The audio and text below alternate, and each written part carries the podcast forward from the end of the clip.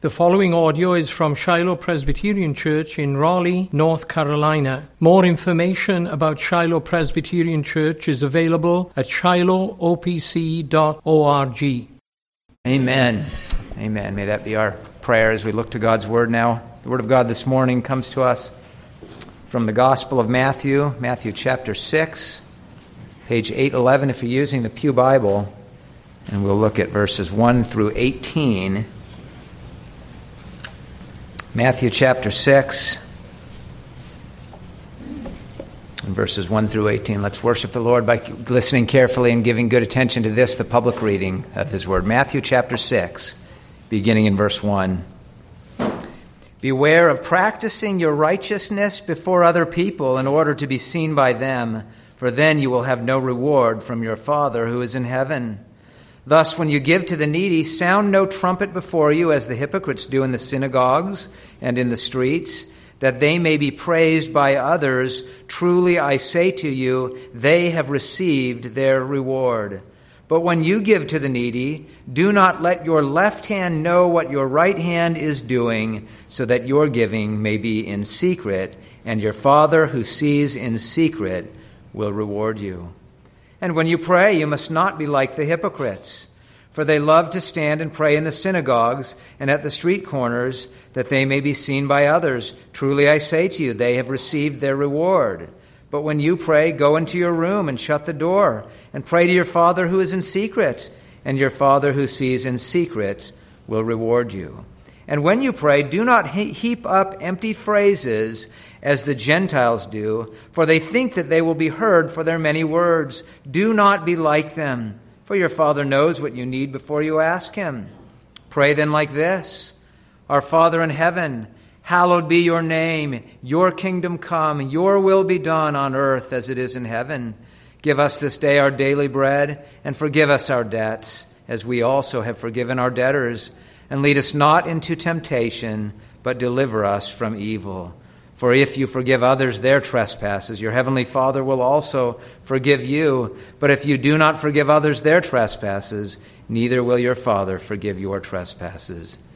And when you fast, do not look gloomy like the hypocrites, for they disfigure their faces, that their fasting may be seen by others. Truly I say to you, they have received their reward. But when you fast, Anoint your head and wash your face, that your fasting may not be seen by others, but by your Father who is in secret. And your Father who sees in secret will reward you. Amen. That's for the reading of God's Word. Let's pray together. The grass withers and the flower falls, O Lord, but your word endures forever and ever. We bless you and praise you that we can be here before you this, this morning once again to receive that word. We ask that we uh, we do so with your blessing upon us. Come to us, we pray. Open up our minds to understand and our hearts to receive the unfathomable riches of your truth, which is hidden in Christ Jesus, now revealed to us. Lord God, enable us then more faithfully to walk in a manner worthy of your grace. Grant this morning that we might uh, more fully lay, of that, lay hold of that eternal life to which you have called us in him, our blessed Savior. It's in his name we do pray. Amen.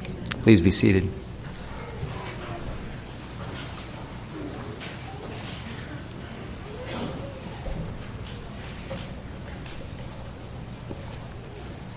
Well, no one wants to be thought of as or be called a hypocrite. A hypocrite. What an ugly thing to be called. What an ugly word. That that word, uh, hypocrite, comes from the Greek word hypokrites, which comes from the ancient theater where the actors wore masks on their faces as they played their different roles. They were acting. If you were a hypocrite, Hippocrates, you were pretending to be a person whom you were not truly. That's what a hypocrite is, right? Someone who pretends to be something which they are not. And on the stage, it was a commendable thing to be have that as your skill, to be a good hypocrite, as it were, to be a good actor, when you were honest about the fact that you were doing so, that was a good thing. But it's not a good thing to be a, a hypocrite off the stage in real life, is it?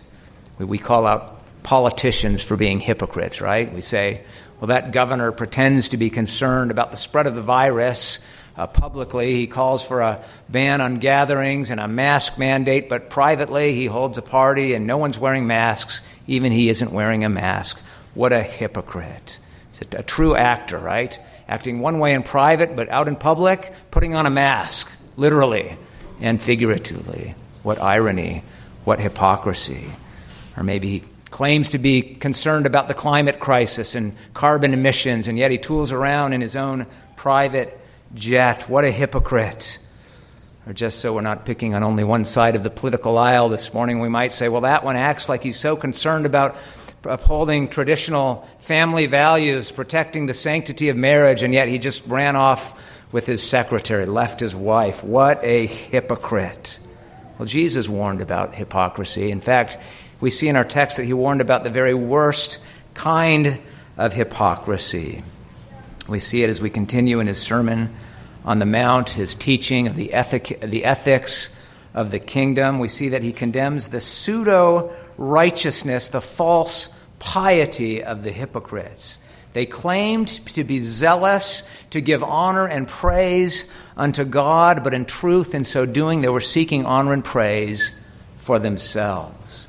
He's already condemned, as we have seen, such sins as murder, adultery, lying, revenge seeking. Last week we, we considered the sin of, of loving only your neighbor while hating your enemy. And in condemning all of these sins, he's focused not only on the outward conduct, he's really focused on the heart. Well, that's certainly what is in view as we think about the sin of hypocrisy this morning. Our message this morning is this that our Lord condemned false and hypocritical righteousness, and he contrasted it with that true righteousness with which the Father is pleased. This morning, we're going to unpack that message by noting four things about our Lord's teaching. We're going to consider first the sin to be avoided, secondly, the obedience commended. Thirdly, we're going to consider briefly the, uh, the practice of true prayer. And then lastly, we are going to consider the, the reward promised. So consider, uh, consider first then the sin which is to be avoided. You can see why I chose to include this entire text all the way to verse 18. Notice the, the basic framework of the passage. We have in verse 1 kind of an introductory exhortation, and then we see it illustrated by three matching contrasts verses 2 through 4, 5 through 6, and then verses 16 through 18. Our Lord shows us the wrong way and then the right way to practice righteousness, and he does so by speaking to three common religious activities giving to the needy, praying, and then fasting. Now, we also have the extended teaching on prayer there in verses 7 through 15. As I mentioned, we'll look at, look at that very briefly for our third point. I think there's an important point we can make in the broader context, but then Pastor Holst is going to return and preach uh, again, focus, focusing particularly on verses 7 through 15 and having us look at what is, of course, known as the Lord's Prayer. But, but, but that verse 1, introductory exhortation, brings with a warning don't, uh, it begins with a warning. Don't miss the warning. Beware, our Lord says. Note that uh, well. Take care. Surely our Lord reminds us that the sin which he addresses in this text is a sin to which we are all susceptible. Dare I say, we all commit the sin we look at this morning. What was this sin of the hypocrites? Well, again, they were, they were motivated not by a sincere desire to do the will of God, to glorify God by imitating Him and all of His glorious attributes. No, instead, they were practicing their righteousness in order to be seen by men. And in so doing, again, they were really seeking to seek the glory for themselves. So it was with their giving to the needy, verse 2. The blowing of the trumpet probably meant metaphorically there, but whether, whether in the synagogue or out in the streets, when they gave, their giving was attention seeking behavior. They wanted to be sure that their charitable acts were seen and heard. And again, the issue here is the motive. Why did they give? Well, near the end of verse 2, we see that answer that they may be praised by others. The Greek word there is doxazo, from which we get the word doxology. So rather than, rather than giving to the needy in order to doxologize, that is, to give glory to God, they were giving in order themselves to receive glory. And so it was with their praying. Verse 5, the middle of the verse says they love to stand and pray in the synagogues and at the street corners that they may be seen by others. And then jumping down to verse 16, we see that it was the same with their fasting. Think, think about that. Fasting, surely there's something that should have remained a private matter, but no, in a sense, they, they sought to blow the trumpet, as it were, even to announce that they were fasting. How did they do it? I suppose they would have loved to possess the spiritual gift of being able to make their stomachs growl on demand, right? Very loudly. Uh, that, that was the kind of spirituality that the, the hypocrites practiced. But no, when, when they fasted, it says that they, they made themselves look gloomy or swollen. That's the idea here. They disfigured their faces. They, they purposely made themselves look as ugly as they could, unsightly, so that everyone knew that they were fasting kind of reminds me that the teaching on fasting in particular uh, reminds me of an experience when I was in seminary. I arrived early for class, walked into the student lounge before the 8 a.m. class, and there was a big box of donuts sitting there. Some kind soul had decided to, to feed the poor, starving seminary students. That was a great day in seminary when there were free donuts before class. Well, there we were enjoying, and another classmate walked in, and we welcomed him over to join us? And he said, Oh, I can't. I would really love one, but you see, I'm fasting. I suddenly felt very unspiritual as I was stuffing my face with a chocolate glaze, right? But I remember thinking, what a, what a blatant violation of the command of Christ. Doesn't he see this? And it is possible that his motives were more pure than I assumed that they were, and I'll speak to that. But as surely as we know our own sinful hearts, I think we need to acknowledge that there's, there's something inside us that would just love for us to know in that very context, just for everyone to know how spiritual we are, everyone to know that we're fasting. What a super spiritual person that person uh, must be, right? So you could have simply said, no, thank you. I mean, let everyone assume you've already eaten or you're just not in the mood for a donut. It would have, no one would have given it a thought. He chose instead, for one reason or another, to take what, what could have been left a very private matter and suddenly make it somewhat public for everyone to know. And I think it certainly ought to caution us and warn us. Friends, we are by nature self exalting, self glorifying sinners. We are those who seek our own glory. That's what Adam did in the garden. He sought to exalt himself as God rather than obey and seek to give God the glory. And that's what all of his fallen sons and daughters do as depraved sinners in him. And that's exactly what we do every time we sin. Isn't sin to, uh, to fall short of the glory of God, to fail to give God glory, and instead to seek glory for ourselves. And we do it even in committing sin before us this morning, seminary students or not to think that we can take a, a religious act like giving to the needy or praying or fasting and, prom- uh, and perform it for the purpose of promoting ourselves rather than God, exalting ourselves rather than our God. We are sinners. We are sinners with a sin that goes deep down into our hearts. Friends, in every way appropriate to you this morning, hear these words and let them cut deeply down into your heart. Let them show you your sin, but let them then show you uh, the, the beauty of Christ, your desperate need for Him. We are great sinners, but we have a wonderful Savior. Be reminded of that this morning. I hope you see that, especially if you're here this morning and you don't know the Savior.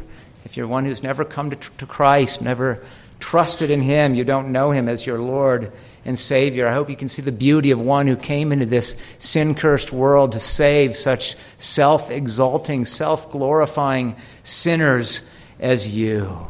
I pray that you will come to him now, that you will come to him in true repentance. Cry out to him, saying simply, Lord Jesus, it's true, I'm a sinner. Save me forgive me, and receive me as your own. The wonderful good news is that for all who come in faith, God will not deny you. Jesus promised that whoever comes to me, I will never cast out. And I would invite you to come to him today, call upon the name of the Lord, and be saved.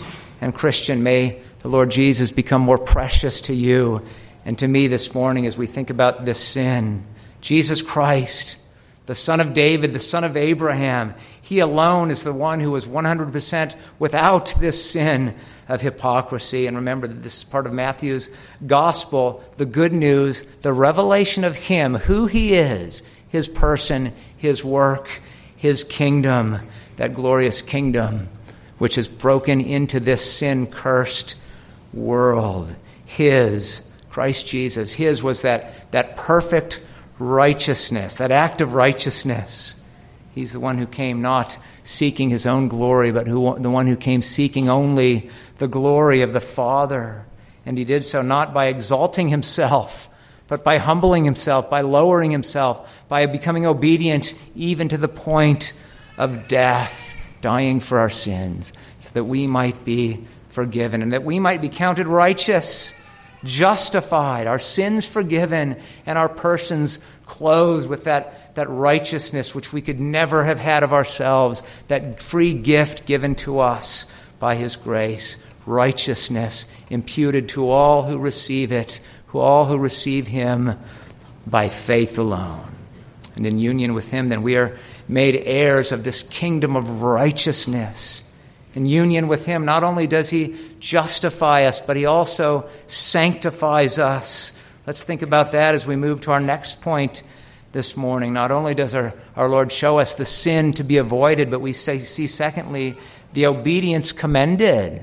And let this remind us of the true power of the Holy Spirit moving us to true obedience as we consider the command of Christ here. King Jesus would, would empower his disciples into true, spirit empowered, sanctified obedience. Sanctification is real. Jesus teaches you how you ought to give and pray and fast. With respect to the giving, what do we see in verses 3 through 4? But when you give to the needy, do not let your left hand know what your right hand is doing, so that your giving may be in secret. Perhaps this, this language about hiding the activity of one hand from the other hand might be kind of an intentional allusion to Paul's words about the church being the body of Christ. The members are different parts of the body. When we give as appropriate, we're to hide our conduct, hide our deeds from others. To, to piggyback off, off of the, uh, the donut do, donor illustration, ironically, with respect to what I said earlier about my classmate. Ironically, that kind giver chose to remain completely anonymous. Bless his or her heart. And, and, and that's the kind of giving that our Lord commends giving that is done in secret, not for the purpose of drawing attention to ourselves. Note, note that it's the complete opposite of the hypocrites who are blowing trumpets, as it were. Jesus commends that giving which is done in secret. And the same is true with praying, in contrast with the loud public praying. What do we see? Verse 6 says, But when you pray, go into your room and shut the door and pray to your Father who is in secret. And the same is true with fasting. Look again down at verses 17 through 18. It says, But when you fast, anoint your head and wash your face, that your fasting may, be, may not be seen by others but by your Father who is in secret. So our Lord was saying, do the complete opposite of the hypocrites, the complete opposite of those who were purposely trying to make themselves look as bad as they could. No, freshen up, right? Do your best to, to, to look good so as to hide the fact that you are fasting. Just, just, just a few words as an aside here. We could preach a whole sermon about fasting, but a few words about fasting, interestingly, we find that there is no explicit command in the New Testament to fast, but our Lord's words here certainly seem to suggest that his disciples, his followers, would be fasting. What is the purpose of fasting? It seems always to be joined to prayer, Calvin writes about the purpose of fasting that it is to, to render ourselves more alert and disencumbered for prayer. J.C. Ryle writes that, that fasting serves to bring the body into subjection to the spirit. In the Bible, it seems that, that fasting was appropriate and even called for for uh, on certain special occasions. We think of David fasting when his child was sick. We think of Daniel fasting at the, the time when his life and the life of all the wise men in Babylon were in jeopardy. They'd be destroyed unless he could solve the, the, the mystery, so to speak. And so he fasted, prayed, and fasted. We think about Esther fasting before she went into King Ahasuerus. Even in the New Testament, Paul and Barnabas fasted when they appointed elders. Of course, we saw in Matthew's gospel that our Lord fasted and was tempted by the devil as he was about to, uh, to, to begin his public ministry.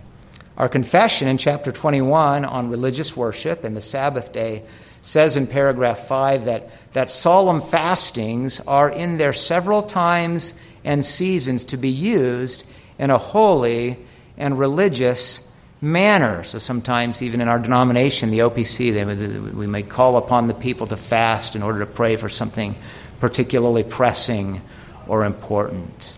Now, some practice regular private fasting, and on that, I think there's wisdom in what J.C. Ryle writes, commenting on this very passage, when he suggests that it should be left to personal discretion whether to fast or not. It is a matter, he writes, in which everyone must be persuaded in his own mind. But here's the important thing, and he continues, he writes, only one thing must never be forgotten those who fast should do it quietly, secretly, and without ostentation. That is not for show, right? He writes, Let them not appear to men to fast, let them not fast to man, but to God. Again, it's uh, important, I think, to point out that the, the, the real issue here is what is the motive? I should say, in fairness to that seminary classmate of mine, it's possible, with respect to his announcing that he had been fasting, I suppose it's possible that he had truly weighed before the Lord his actions, his words in this regard. Perhaps he was seeking to model godliness in order to encourage others in their practice of godliness. Obviously, one purpose of godliness is to serve as an example for others. We think of 1 Timothy 4, verse 12, and Paul's command to Timothy to set the believers an example in speech, in conduct, in love, in faith, in purity. But we, again, we must be so careful that our motive there is not self serving. We're not seeking our own glory, but God's glory. And stated positively, as Ryle rightly says, we are to perform our acts of righteousness unto Him, unto Him, unto the Father. How many times do we see that wonderful word in our text this morning? The Father. The Father. In fact, it's not just the Father, it's your Father. We see it eight times. Perform your righteous acts not unto men, but unto your Father. We are to pray unto Him. Our giving is to be done as unto Him. Our fasting is to be done so as to be seen by Him. So it is with all Christian obedience. We are to do what we do as unto Him, as unto the Lord. Yes, there's that secondary purpose of it being, yes, for the benefit of others, and yes, when it's appropriate for, for it to be seen by others, surely it should be exemplary. But as such, it should never be performed in an attention seeking manner. Ryle used that word quietly it makes me think, think of a sports illustration we could use. For those of you who are basketball fans, maybe you enjoy watching basketball. Perhaps one time or another you may have heard a commentator commenting on the game suddenly say, Wow, that player has had a quiet 20 points. You ever heard that? A quiet 20 points. What does that mean? Well, it means he's likely not the kind of flashy player who comes down and makes the thunderous dunk or the, the buzzer beating three pointer that causes the crowd to erupt, not the star player who tends to get all of the attention, but the one who works hard, maybe grabbing rebounds and putting them back in, or finding other ways to score and, and contributes to the team. And, and suddenly you don't realize it, and you look on the scorecard and wow, he scored 20 points. It was hardly noticed at all. A quiet 20 points. In some ways, I think that's what Christian obedience is to be like, right? Or to be quietly obedient. Let this encourage those of you who are introverted or just maybe a bit more shy. You know, we're all different. We have our different personalities. We have our different gifts. Maybe you're more of a quiet person. Well, the Bible commends quietness, doesn't it? Paul commanded the Thessalonians to aspire to live quietly. 1 Thessalonians chapter 4 verse 11 or he wrote to Timothy that believers are to I think we heard it in this morning's prayer to lead a peaceful and quiet life, godly and dignified in every way. This is good and it is pleasing in the sight of God our Savior. 1 Timothy 2 2 and 3. Of course, the context there is to be praying for kings and all, praying for the salvation of unbelievers who see us. And of course, we're to seek to live our lives in such a way as to adorn the gospel, make it attractive to those unbelievers. And yet, in terms of our motives, ultimately, with respect to our works of righteousness, we're to be content if they go completely unnoticed by the world, if they go completely unseen by anyone, but by our Father who is in heaven. Note the repeated language of that description of God. They're not only as your Father, but, but, but we see those words together, the words in secret. See it once in verse 4, twice in verse 6, again twice in verse 18. Your Father who sees in secret. That was my sermon title. Your Father who sees in secret, or, or your Father who is in secret. Interesting in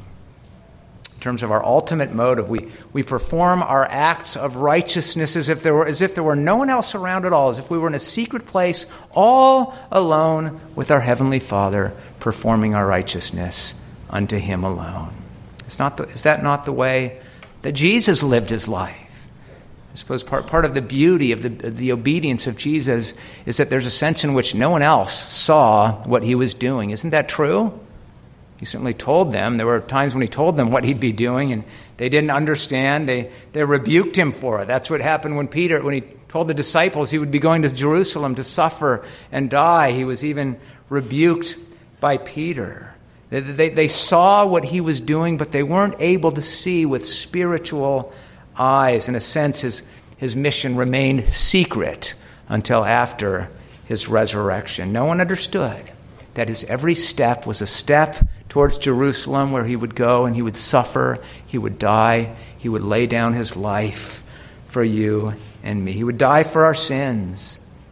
And no one could look into his heart and see that his heart was a heart of perfect, pure love and zealous devotion. He did all that he did to be seen by his God. He was seen by the Father. We praise God that no one else could see what the Father saw and the Father saw what was done in secret, and he did indeed reward it openly by raising him from the dead. And we praise God for that. As we move to our third point, the third thing which I wanted us to see this morning uh, in our Lord's teaching about righteousness is we see the practice of true prayer. As I mentioned already, what I'll say this morning will just be by way of sort of whetting our appetite for much more we'll see next time. I do think, however, there's a very important point that needs to be made about the purpose of prayer. One of the reasons that God has given us prayer, particularly that prayer we call the Lord's Prayer, the prayer he taught to his disciple, see it as such a powerful remedy against the sin of hypocrisy. One thing we should say uh, uh, in passing, noting verse 7, note, note what it says in verse 7. It says, And when you pray, do not heap up empty phrases as the Gentiles do. Note this. For they think that they will be heard for their many words. Notice that the sin of living for the praise of others is connected to the sin of thinking that, that by our works we can somehow earn God's favor. You see that? The thinking there seems to be not, not, not only people, this is the way a hypocrite will think, not only will people be impressed with me, but, but God will be impressed with me. He'll see my many words and He will ac- accept me. He will receive my prayers. Surely He'll give me what I'm asking. You can see that the great danger of hypocrisy connected that danger of self trust, as if we're somehow earning our way into heaven. But our Lord has given us this prayer as, as, a, as such a precious remedy against such self trust, dear Christian, as you live in communion with the Lord, as you pray this prayer that, that Christ taught you to pray. By the grace of Christ, this will be a means of putting to death that sin of hypocrisy in you. Our Lord teaches us in this prayer to whom we ought to pray. Why? We're not praying to people, we're praying to our Father. It says, Our Father in heaven.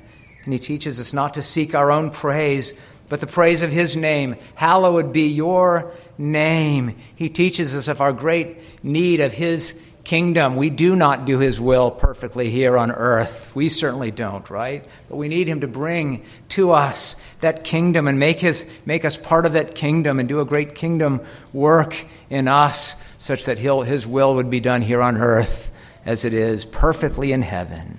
He teaches us about humble dependence upon Him, even for our daily bread, which comes only as His gracious gift to us. Give us this day our daily bread. He reminds us of our, of our sin, our constant need of forgiveness. We say, forgive, our, forgive us our debts. And it reminds us of how we so hypocritically can receive that forgiveness and turn around and be unwilling to forgive those who sin against us. Forgive us our debts as we forgive. Help us to forgive those who sin against us. It reminds us of our constant need of His grace, not to fall into temptation, fall into sin. Lead us not into temptation. You see how, in, in every way, this is a prayer so, so beautifully calculated to mortify, to put to death in us that self exalting, self glorifying sin of hypocrisy, that, that sin even of, of self trust, and enables us then to, to practice true righteousness by God's grace, yes, in our praying and in all that we do. It teaches us to look away from ourselves and look up to the heavens to God, to look up to the heavens where our citizenship is, and from whence we await our Savior to return. And that brings us to our last point, briefly, the last thing we see about our Lord's teaching about true righteousness in contrast with that of the hypocrites the reward promised Notice the contrast here as well. Verse 1 tells us that those who practice their righteousness to be seen by others, they will have no reward. No reward from uh, our Father in heaven. Notice those repeated words three times, verses 2 and 5 and 16. Our Lord says, Truly I say to you, they have received their reward. You see that? They've lived their lives for the praise of men, and that's the only reward that we'll ever receive. How sad. But note the contrast. The promise for those whose obedience by the grace of Christ is as unto the Father. Again, note the repetition three times. The end of verse 4, 6, and 18, we see those same words. And your Father who sees in secret will reward you. Just think about that this evening. Dear Christian, God has promised you a glorious reward in heaven. He has promised you as your eternal reward an everlasting kingdom of glory filled with joys infinitely greater than anything in this world, certainly far, far greater than that sinful pleasure you might derive from thinking others are thinking so well of me, right?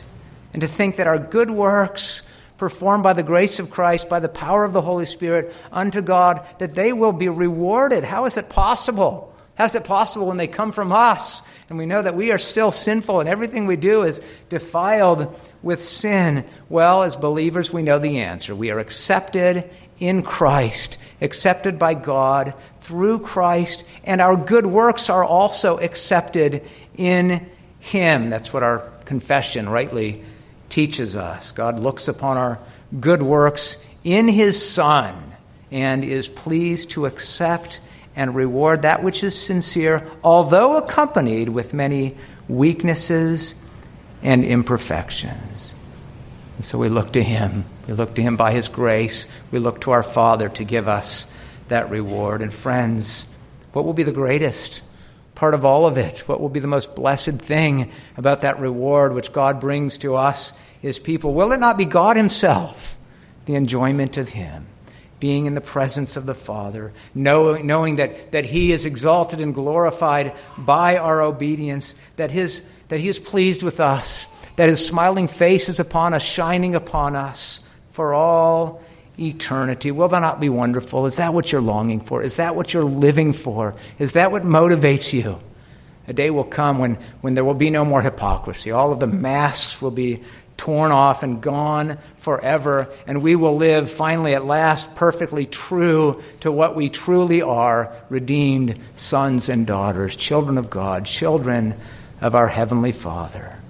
We'll never seek nor desire any other glory but the, the glory that goes unto Him. We'll delight forever in, in living perfectly for His glory, the glory of His great name. That's that kingdom which we long for, which He brings, and that's the kingdom which we already possess.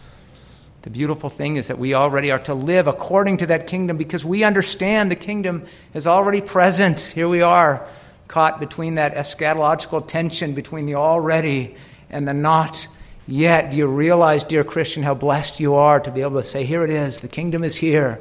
Unbelievers, they don't see it. You see the Father, they don't see him. That's why they live for themselves rather than for Him. But as we'll see in Matthew 13, to you it has been given to know the secrets of the kingdom. Here it is. The kingdom is here. How fitting that we would live lives of secret and quiet godliness as citizens of that great kingdom, living our lives unto the Father who we know sees in secret, looking forward to that day when we will see him in all of his glory when we see him on that last day. How could we then, in light of those who possess all that, how could we forsake that hope by turning and living to be seen by men, to be living for our own praise? Let us turn, let us forsake that sin, and let us live our lives unto our Father who sees in secret. Let's pray together. Lord God, we know that that is your desire. That is what you have commanded us, and we're thankful that you have made that, by your grace, our desire. Help us, Father, to, to put off our sin, uh, take your word this morning and, and, and use it in our lives and enable us to live out what we have learned. Father, we pray that you would come to us, save us from that remaining hypocrisy which we see in our hearts and in our lives. Come to us, we pray, and fill us. Fill us with your Spirit and with your word. Help us to hide that word in our hearts, O oh Lord, that we might not sin against you. Make us to be more like him, our precious Savior. So, Lord God, may we live our lives not before men, but may we live our lives before your blessed face, O God, and for the glory of your great name. Hear us, for we ask for this in Jesus' name. Amen.